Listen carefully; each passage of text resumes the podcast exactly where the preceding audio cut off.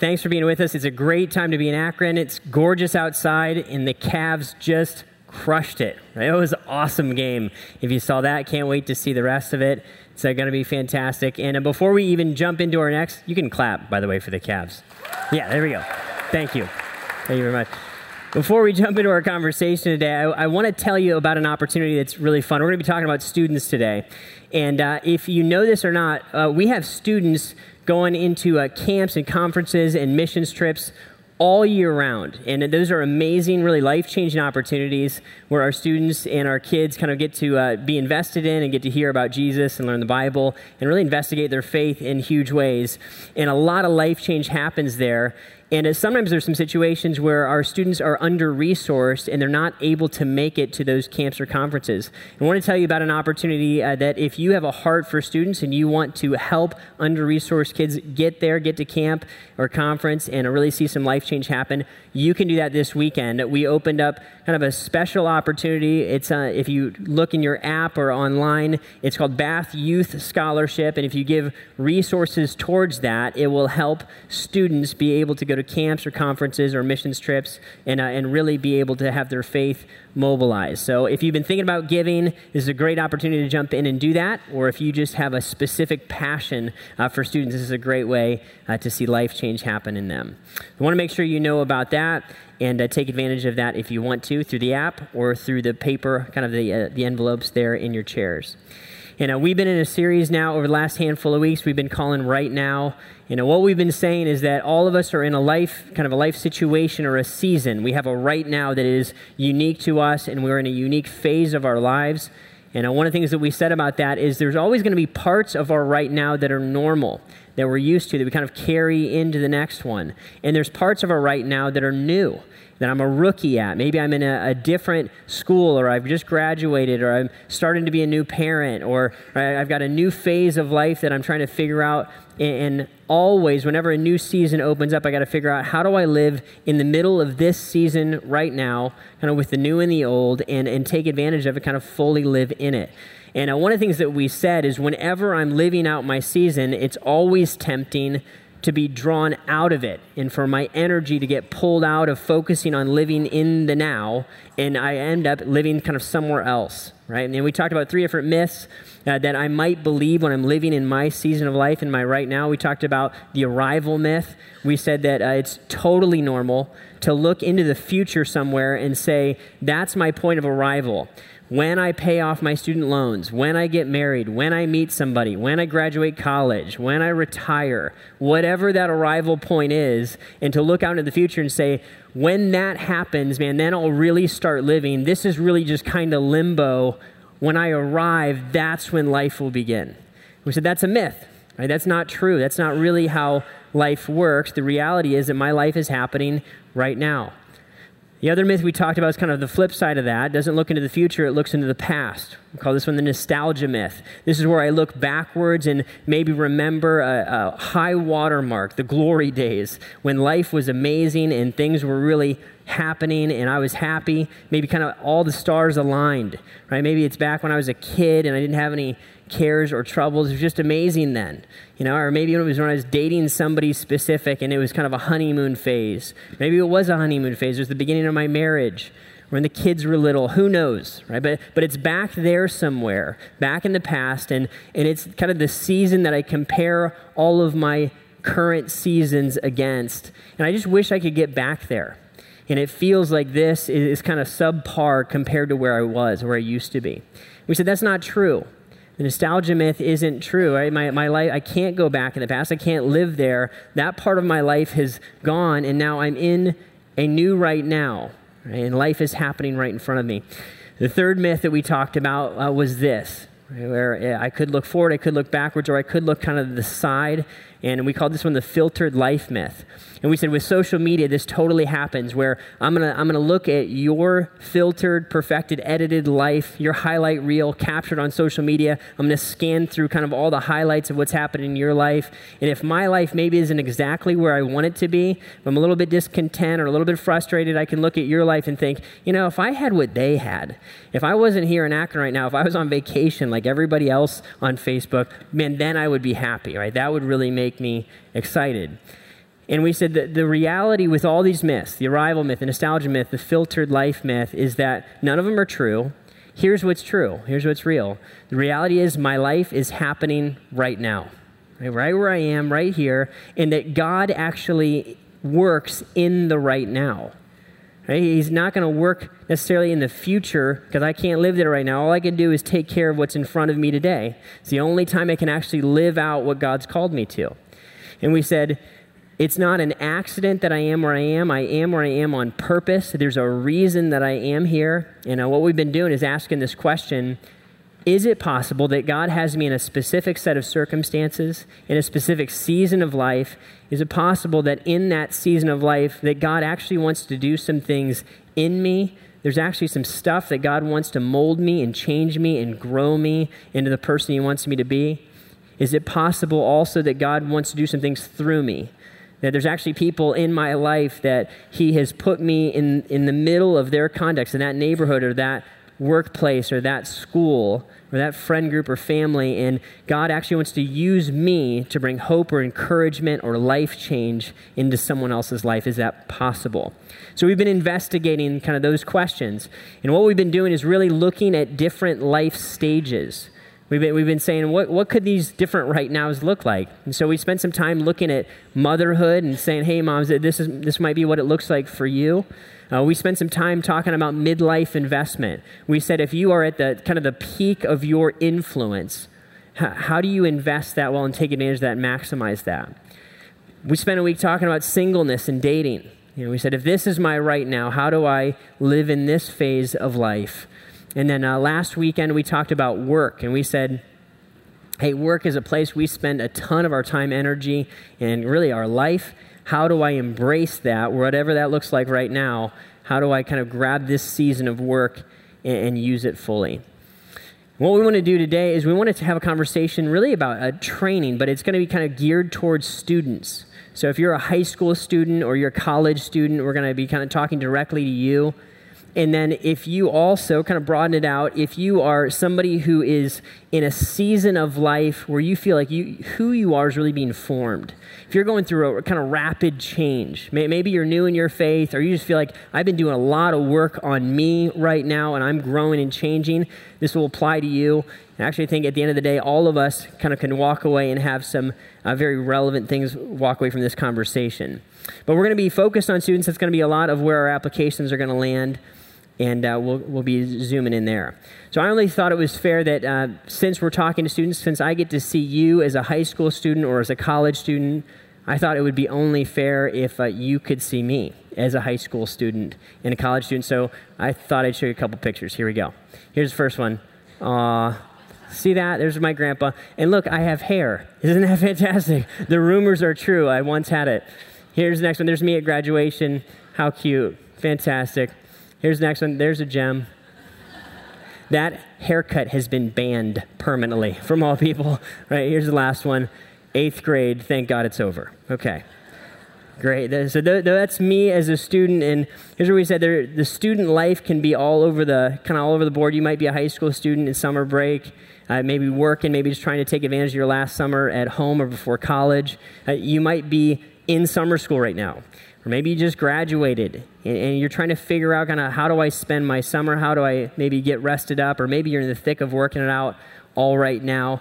And as I mentioned, you might be uh, not in school at all, but you're kind of eagerly embracing change right now. You want to change and you want to learn and you want to grow and you're eager to receive that. And we probably go in and out of seasons of life where we're more focused on doing and we're more focused instead on growing or change and becoming a certain kind of person. And so, like I said, that, that if you're there, this is really going to apply to you if you're kind of in a place where you're eager or you're open to change and to move and to grow. And we want to have a conversation about that. Right? So, this is kind of the character development side of of uh, this season of life. And what we're going to do is we're going to look in the book of uh, the Bible, Daniel, and we're going to look at their story. Daniel and his set of friends have an amazing story, and we're going to look at the beginning of that story and really be able to draw some principles out of that to understand what does a season of training and growth really look like. So go ahead and you can turn there in your Bibles to Daniel chapter 1. If you have a Bible with you or open up to your phone, you can follow along there in the notes. And then if you don't have a copy of the Bible with you, that is not a big deal at all. Love for you to grab one from underneath the chairs there in front of you. Use that today. It's at page 613 in those Bibles. And then you can actually just take that home with you. We'd love to have you even keep that and uh, make that our gift to you. We'd love for everyone to have a copy of, of God's Word.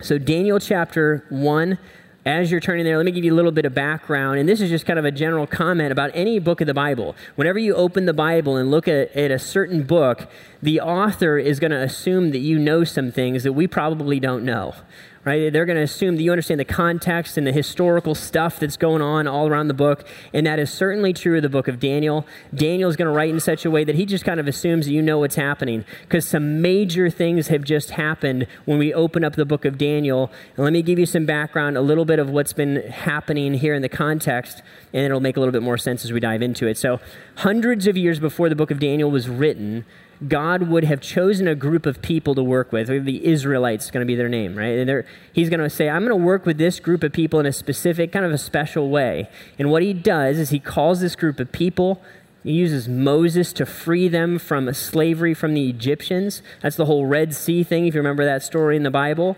And then this group of people he begins to work with in a really specific way. He looks at them and he says, Hey, I want to be your God and I want you to be my people. Let me, let me give you some rules and laws as how to live, and this is going to be the best way that you can possibly live. And what he's going to say to them, in essence, is this He's going to say, listen, if you live kind of my way, if you obey me, you follow me, if you're loyal to me, I'm going to I'm going to bless your life like crazy. I'm going to give you this land. You're going to live there. You're going to live in safety and in prosperity. And I'm going to bless you in all this way, right? This is all towards the people of Israel.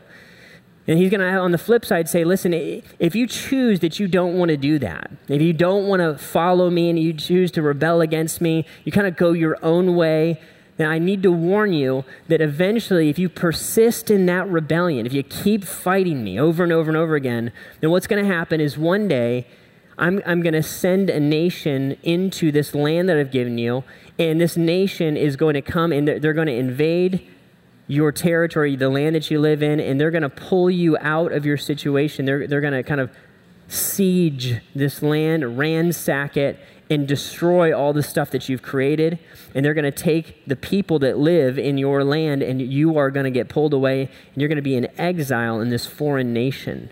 It's going to be like a nightmare situation, right? And that actually has just happened to Daniel and his relatives and his friends uh, an, an, empire called Babylon has come into this land, a section of Israel called Judah.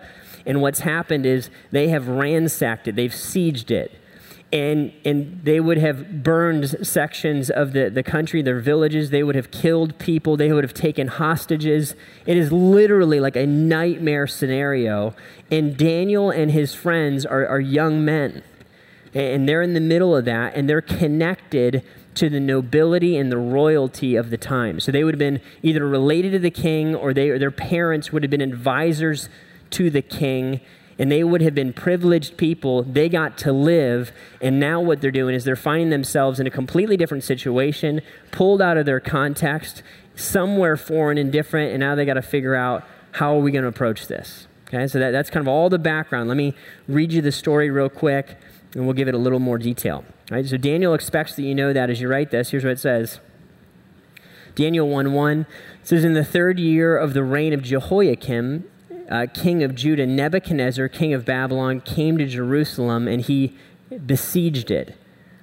It says, And the Lord delivered Jehoiakim, king of Judah, into his hand, along with some of the articles from the temple of God. These he carried off to the temple of his God in Babylonia and put in the treasure house of his God.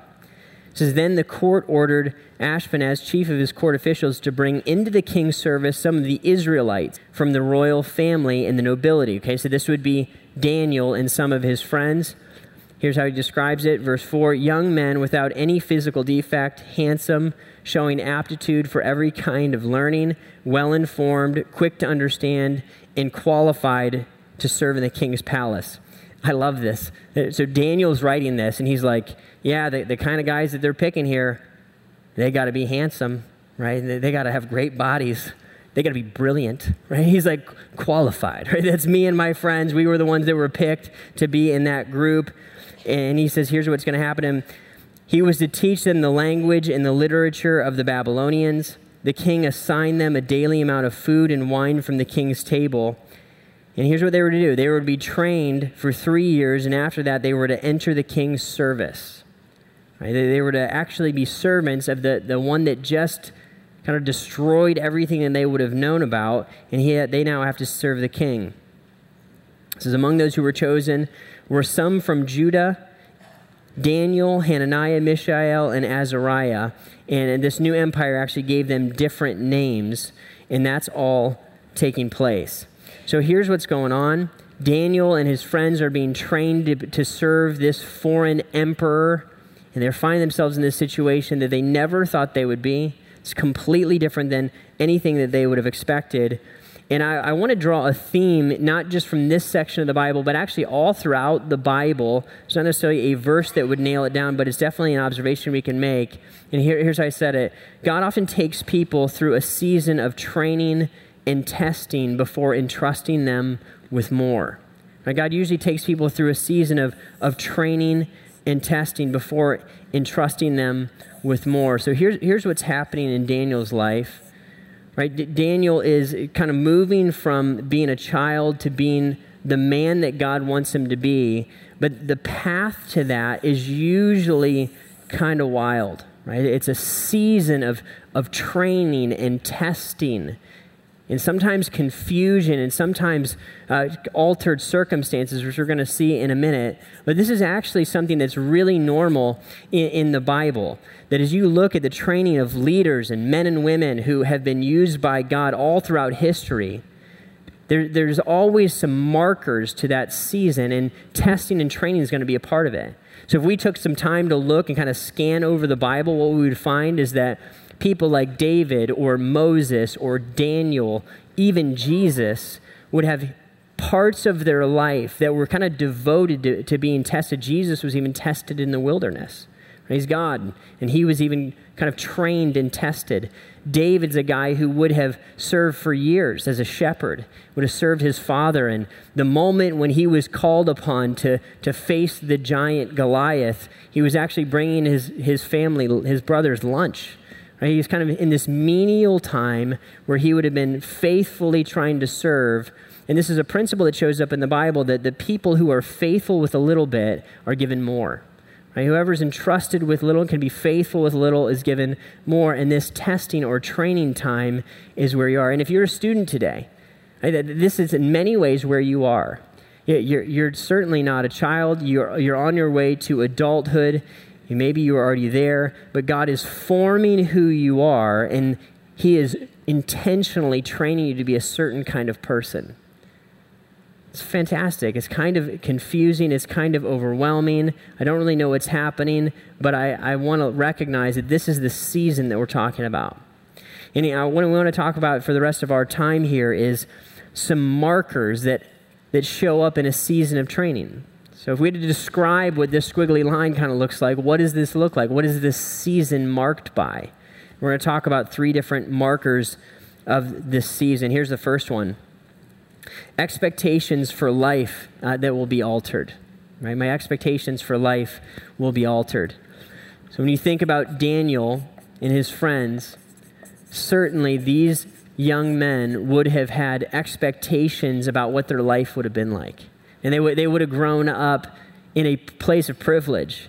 Uh, they would have thought, man, we're next. Uh, our parents, they're, they're going to hand over the torch to us, and we're going to be the leaders of Judah and Israel. They, they would have had all kinds of opportunities in front of them. They would have had expectations about what their life might look like. Right? We, we can definitely assume that that's all happening in Daniel and his heart. And in a moment, right, in a day, Babylon would come in and everything that they would have hoped for and dreamed of and expected for life would be changed. All, all that would change. And now they're in a different place. Now their life is heading in a different direction, and they're in circumstances they never could have imagined, and they don't even know where their life is headed yet.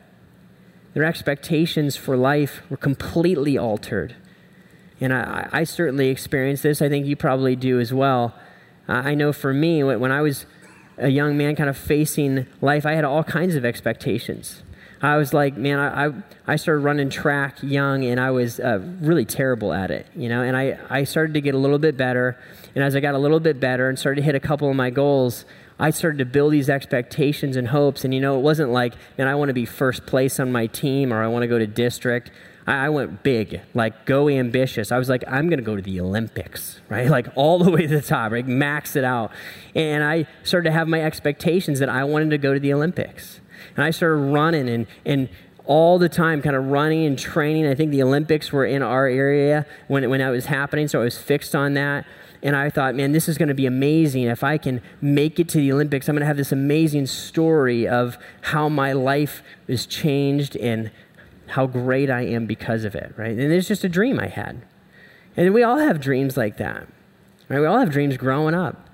And it might be it might be something big like going to the Olympics or going to the NBA or man, I want to play in the NFL or I want to be on Broadway or eh, right who knows what it might look like. It might be something that has to do with a relationship. I thought I would date this girl or I thought I would marry this guy or I thought our relationship would really work and he didn't turn out to be who I thought he was and now all these expectations, these hopes for life are altered and they're changed. What's really fascinating about this part of life is, is when you actually hit your goals. When you set out to do something you start to hit it. Because here's kind of what happened to me. I started to train and get better at, at track and running. And I, what I would do is I would, uh, I would write down a, a, goal of a time that I wanted to hit. I would ran the mile and I would set it in my mirror and I would look at it every day. Like I'd look at it when I got up and I would look at it at night when I went to bed.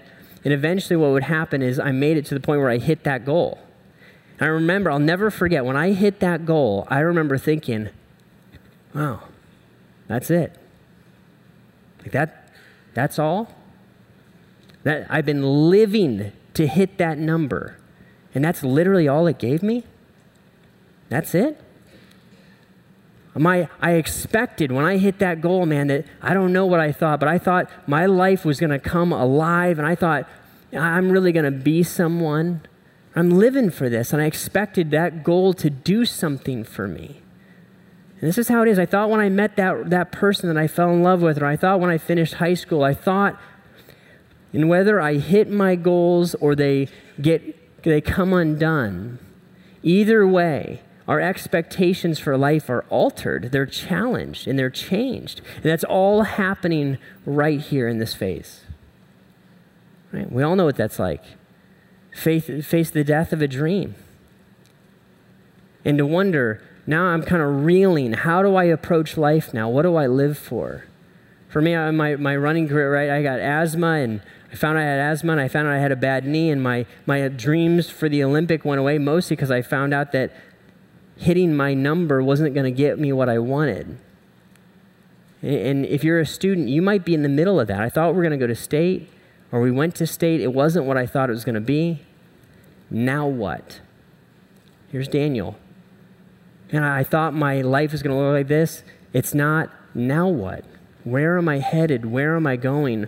What is this road that I'm on? My expectations for life are altered. Here's the next one that I, I notice that my deeply held convictions will be put to the test. My deeply held convictions will be put to the test. This is fascinating what happens in Daniel's life right here. Because Daniel would have been trained in his faith. He would have uh, learned about God growing up, certainly from his parents and then probably from other teachers and his peers that were in his life. They would have told him who God was and how you should follow him. And that would happen in very specific ways. And now Daniel's put in this different context. His friends are with him. And now they're all having to face this decision hey, do we live out our faith in this new context where we, one, we don't have to, or two, we're pressured not to? Our convictions are being put to the test.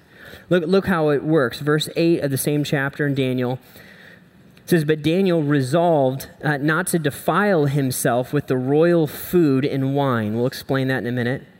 He asked the chief official for permission not to defile himself this way. Says, Now God has caused the official to show favor and compassion to Daniel. But the official told Daniel, I'm afraid of my lord the king, who has assigned your food and drink. Why should he see you looking worse than the other young men your age? The king would then have my head because of you. Daniel then said to the guard, whom the chief official had appointed over Daniel, Hananiah, Mishael, and Azariah, Please test your servants for ten days. Give us nothing but vegetables to eat and water to drink. Then compare our appearance with that of the young men who eat the royal food, and treat your servants in accordance with what you see. So he agreed to this, and he tested them for 10 days. At the end of the 10 days, they looked healthier and better nourished than any of the other young men who ate the royal food. So the guard took away their choice food and the wine that they were drink and uh, gave them vegetables instead. Here's what's happening. So Daniel would have been trained, he would have been raised as an Israelite to know that certain foods were kind of illegal. They were off the list of God's approved foods for that group of people at that time. So he would have known some of this food that's set before him is off limits. And then he would have known that probably all of this food that's set before him would have been offered to a false God, a God that he didn't believe in. And he would have known underneath all of that that most of what was happening is there was an attempt by the Babylonian Empire to kind of cause Daniel and his friends to cave in, to assimilate into the Babylonian Empire, to let go of their faith and their customs and become like them. And this was just another attempt to pressure them to let go of their convictions and to remove them from all of who they are, strip them of their identity in many ways. That is going to happen in the life of anybody in this phase. You guys know how this works. If you're in if you're in school right now and you, if you say, "Hey, I go to church," there's going to be some pressure right away from, from some people who say, Why would you do that? Why, why do you believe that way? And maybe there's a cultural norm where it's okay to go to church. It's okay to like casually be connected with Jesus stuff. But if you're somebody that's, that's actually legitimately serious about following Jesus and you want to do what God wants you to do, What's going to happen if you do that is you're going to face opposition for that decision, for those choices at some point. And here's what I'd say is the, the greater level of independence that you have, right? The, the more you're moving away from school and from parents and being on your own, the more that pressure is going to go up, right? And, you, and listen, you have challenges that I know nothing about where the conversation never ends with social media. And, and I'm not even sure how that would look, but I, I know that there's a pressure to what you face and what you experience because of your faith if you have one. What happens? question is what happens when my parents are no longer there? This is what Daniel went through. When my, my peers are no longer there, my teachers are no longer there to support my faith, and now it's just me Maybe I have some friends that believe with me, like Daniel had, but I have to make a decision. Am I going to hold on to what I believe when the pressure hits, or am I going to cave in and assimilate and, and say, it's okay, I'll, I'll grab kind of the royal food? This is where Daniel is, and certainly this is where we are. And if you grew up in the church and, and maybe your parents brought you here, or you're here because you have a genuine faith in Christ, you know that's going to come. Some of us are here, and I recognize this. You're here maybe because your parents maybe kind of make you come, or you got drugged along with a friend and you don't know what you believe, or maybe you believe something that's other than following Jesus, right? You have a different set of beliefs. Listen, you would be more like I was in high school. Uh, I, I, didn't follow Christ until after my first year of, of uh, college. The very end of that college year is when I decided to follow Christ.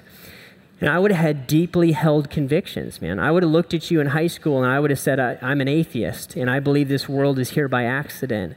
And here's what I think life's really about. And I would have said that stuff with some confidence.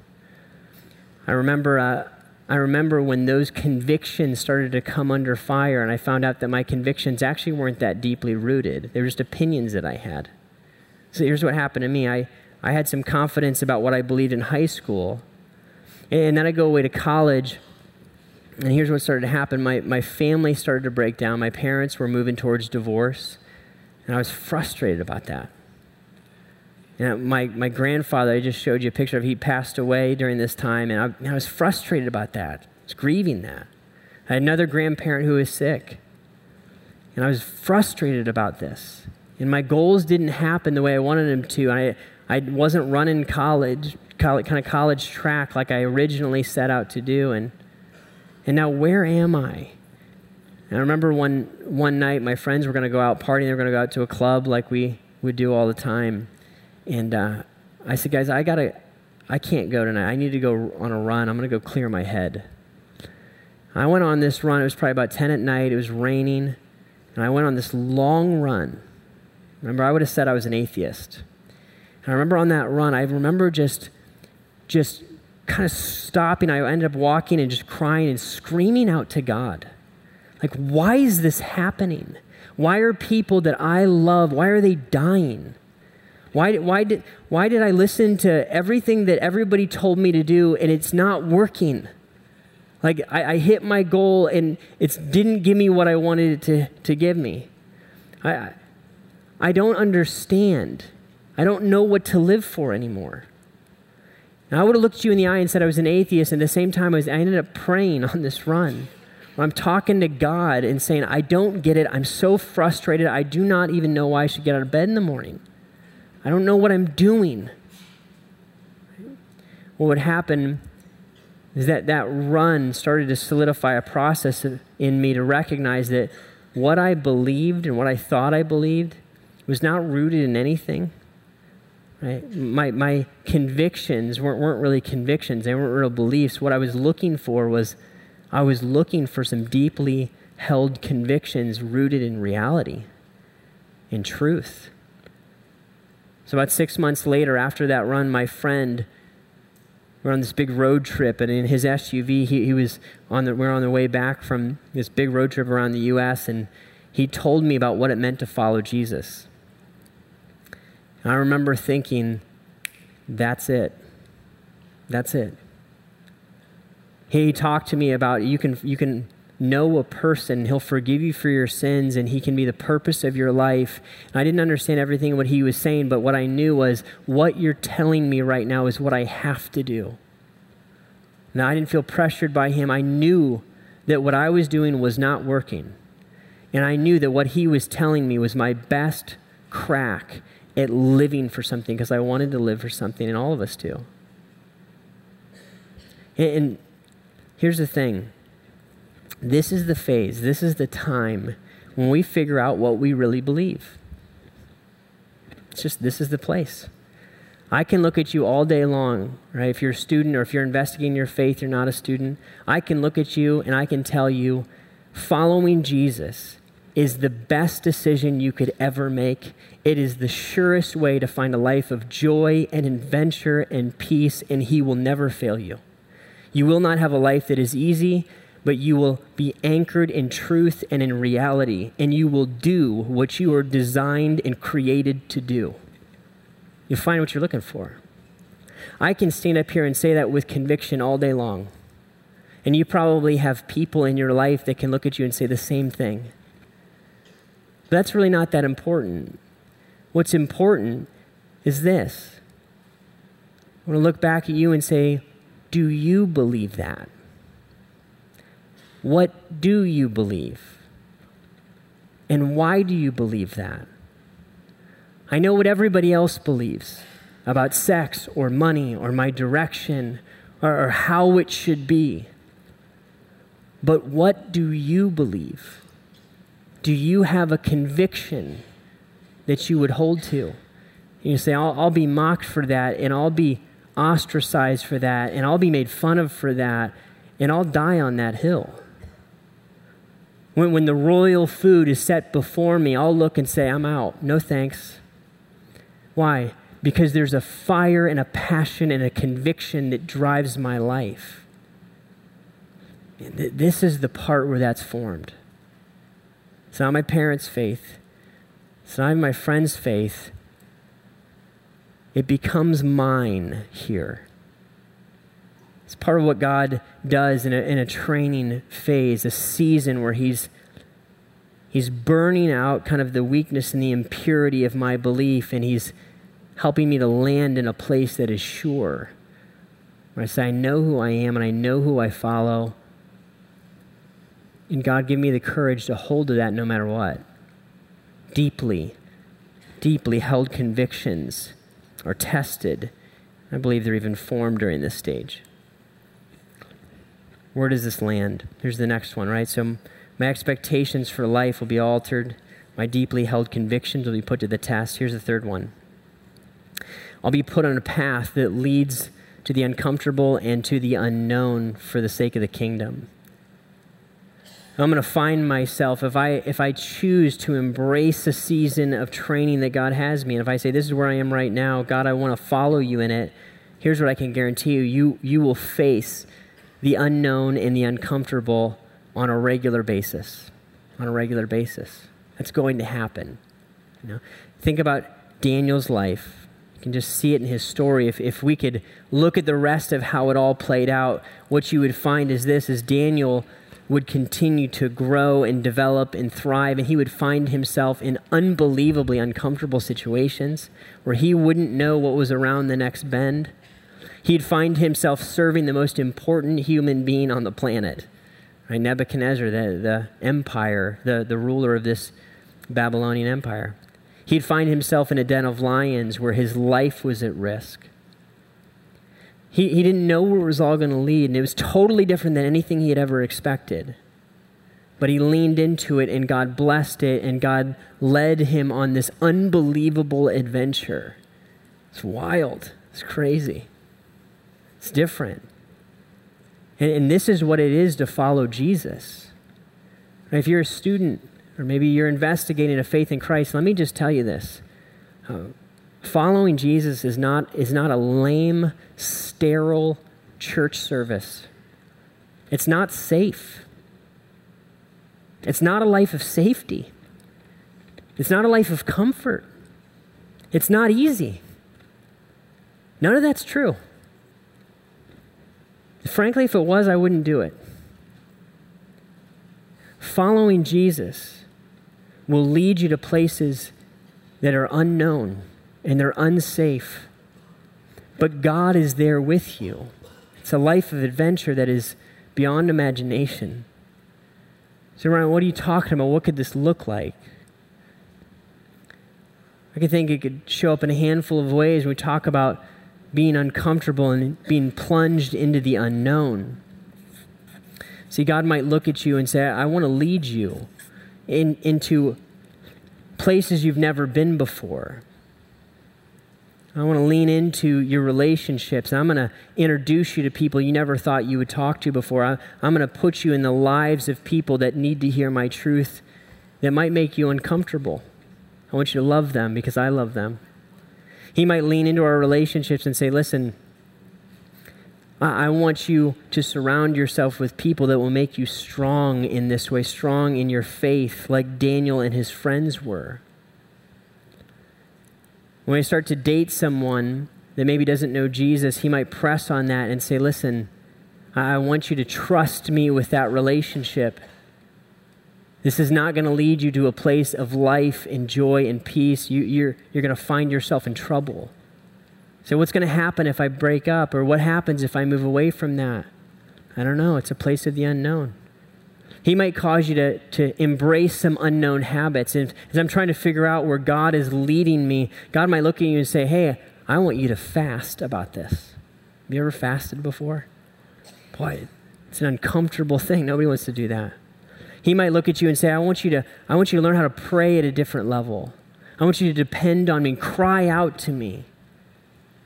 Like, like I'm real.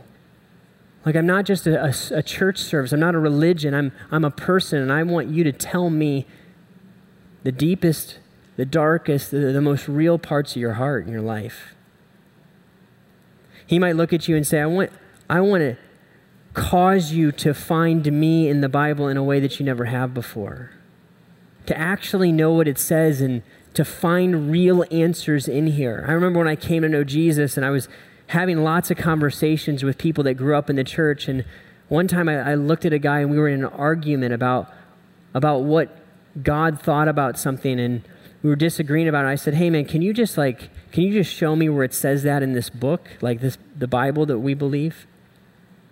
And he looked back at me and he realized that he had no answer. He had no idea what this said. He knew what his parents said.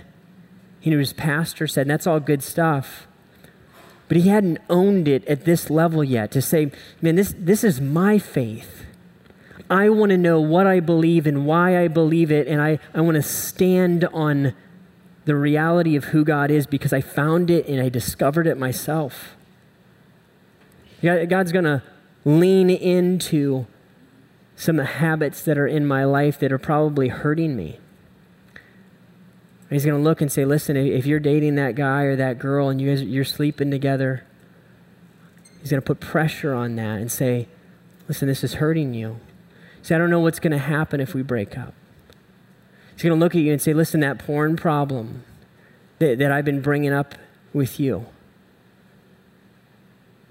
I, I want to move towards you in that. I want you to bring that up. I want you to tell someone about it. I want you to get help because you know you've tried to beat it on your own and you can't. And you might say, where's that going to lead me? That's a, that's a place I'm uncomfortable with. I'm un, it's unknown. I know. But it'll lead to life. If you want to become who God has made you to be, when the unknown and the uncomfortable shows up, I got to lean into it, not shrink back from it. This is what God does. It's how it worked in Daniel's life, it's how it works in our lives. Because I can tell you this on a regular basis, I find myself saying, God, I, I have no idea how I got here. Like, I, it took me about five years to even feel comfortable standing in a church building. It was so foreign to me. I was like, I never thought I would ever embrace a religion. I never thought that I would be a person that would be passionate about God and the Bible. Right? I thought I was going to be in business. I thought I was going to be some, doing something totally different. And, and now I find this, this new reason, a new why. And that passion for the answer that I found has not gone away in the 17 years that I've known Jesus. And I keep finding myself in places that I'm going, God, are you serious? Like, you want me to do what? I'm afraid. I don't know where this is going to go. This is not comfortable. But man, as I embrace it, I'm living the adventure. And God's continuing to do this in my life more and more. In fact, I think I'm in a season where God's trying to change me and grow me and take me to the next level, even now. But here's the thing, especially right here, Akron, Ohio, 2017. I can look and say, I, I could fill my life watching the adventures of other people through a screen. Right? I, I could. We all could. And I got to make a decision. Am I, am I going to watch other people have adventures? There's nothing wrong with entertainment. But it's just not something to live for.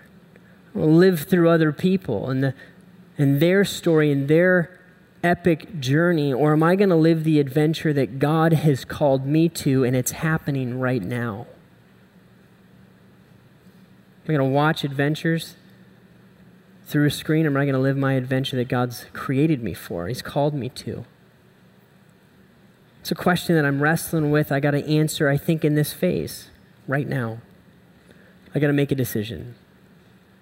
So, where do we go from here? How do we move on this, if I describe this as a place where my expectations are going to be altered, my convictions are going to be tested, I'm going to be plunged in the unknown and the uncomfortable for the kingdom, here's maybe a takeaway point.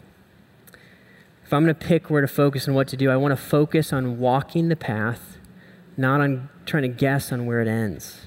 Right? We're focused on walking the path, not trying to guess where it ends. I'm like this in a huge way, and God continues to teach me how to do this. I, I always want to know what's it going to look like? Where's it going to lead? What are the circumstances going to be when, when I level up and I go to wherever God's going to take me? Right, what city am I going to live in? And how, how, what role am I going to have? And maybe you think, who am I going to marry? And what, what are all the specifics of all that? Let me give you an answer. Literally, nobody knows the answer to that question except God. Right? For you, for me, only God knows that stuff. Your parents can't tell you, your teachers can't, your pastors can't tell you. I, I have no idea what the future is for you. I can tell you that, that God will make you more like Jesus. I can guarantee you that. It'll change your character from the inside out. The circumstances, literally only God knows.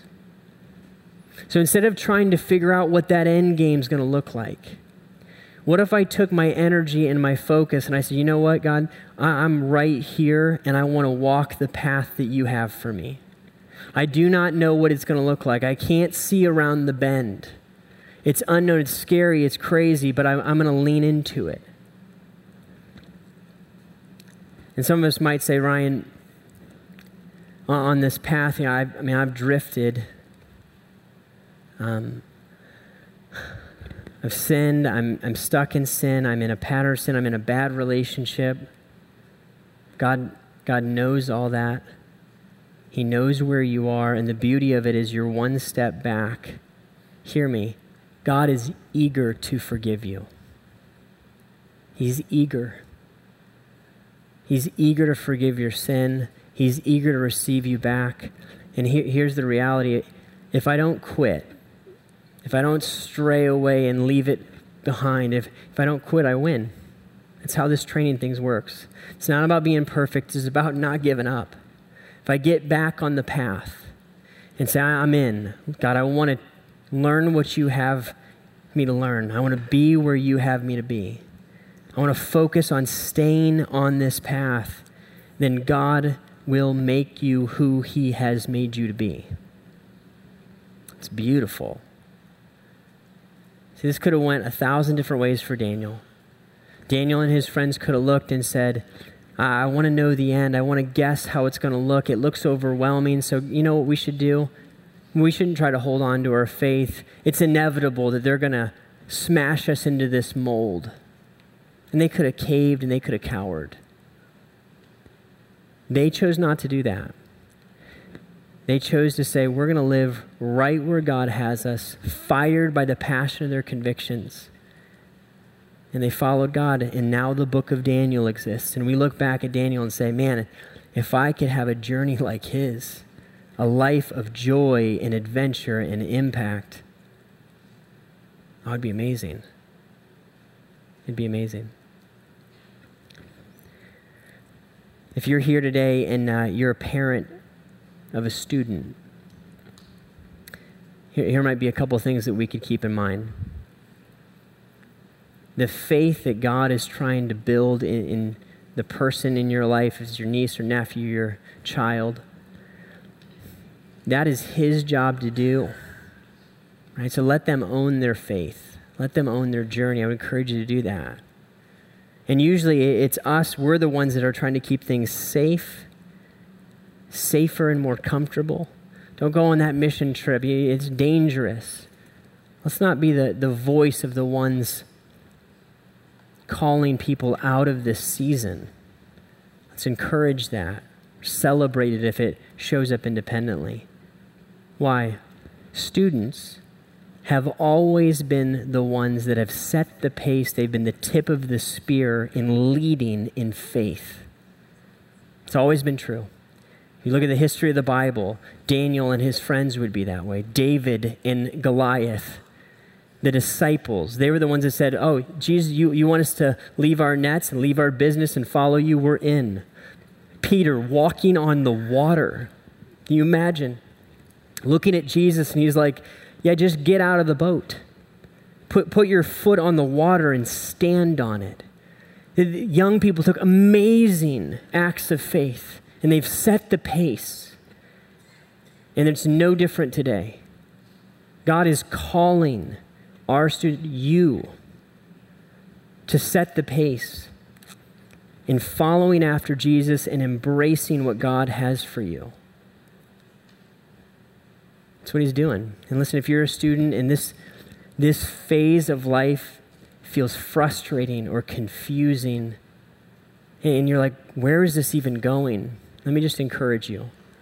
It's going somewhere.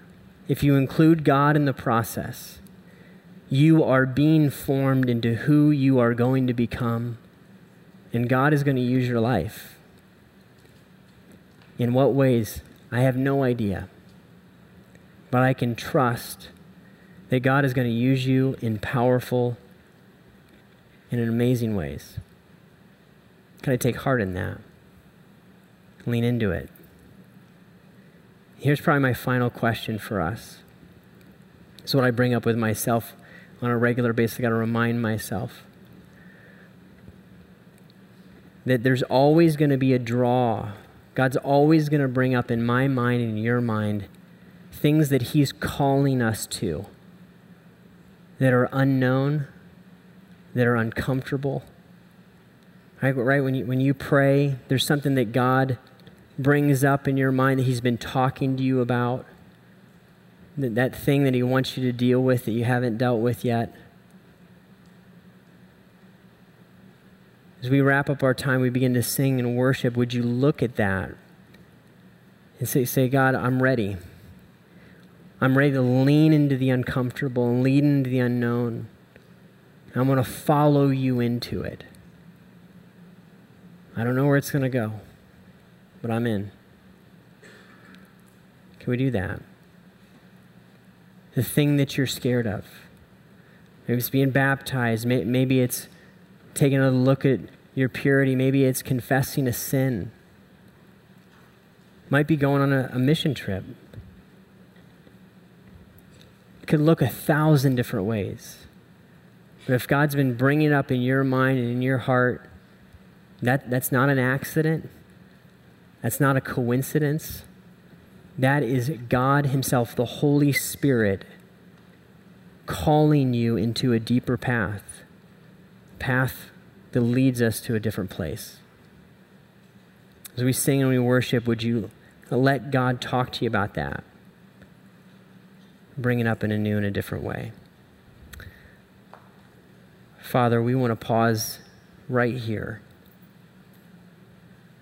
right now.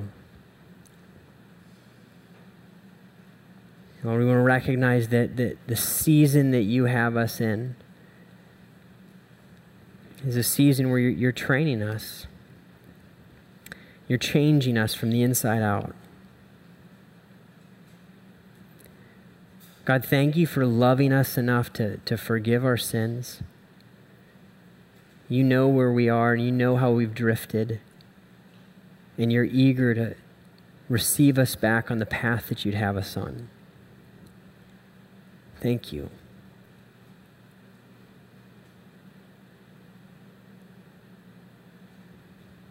And God, we recognize that you've been trying to work in our lives. You've been trying to call us into to places that are tough, that are uncomfortable, they're unknown where they go. God, I ask right now for everyone that can hear my voice that you would give courage to move toward you in that area. To know that we can trust you that you have us. And we want to live the life and the adventure that you have for us. God, would you speak to us this morning? Draw us close. Help us to, to trust you in a way that, that we haven't lately. Maybe we haven't ever. Meet us here, Lord.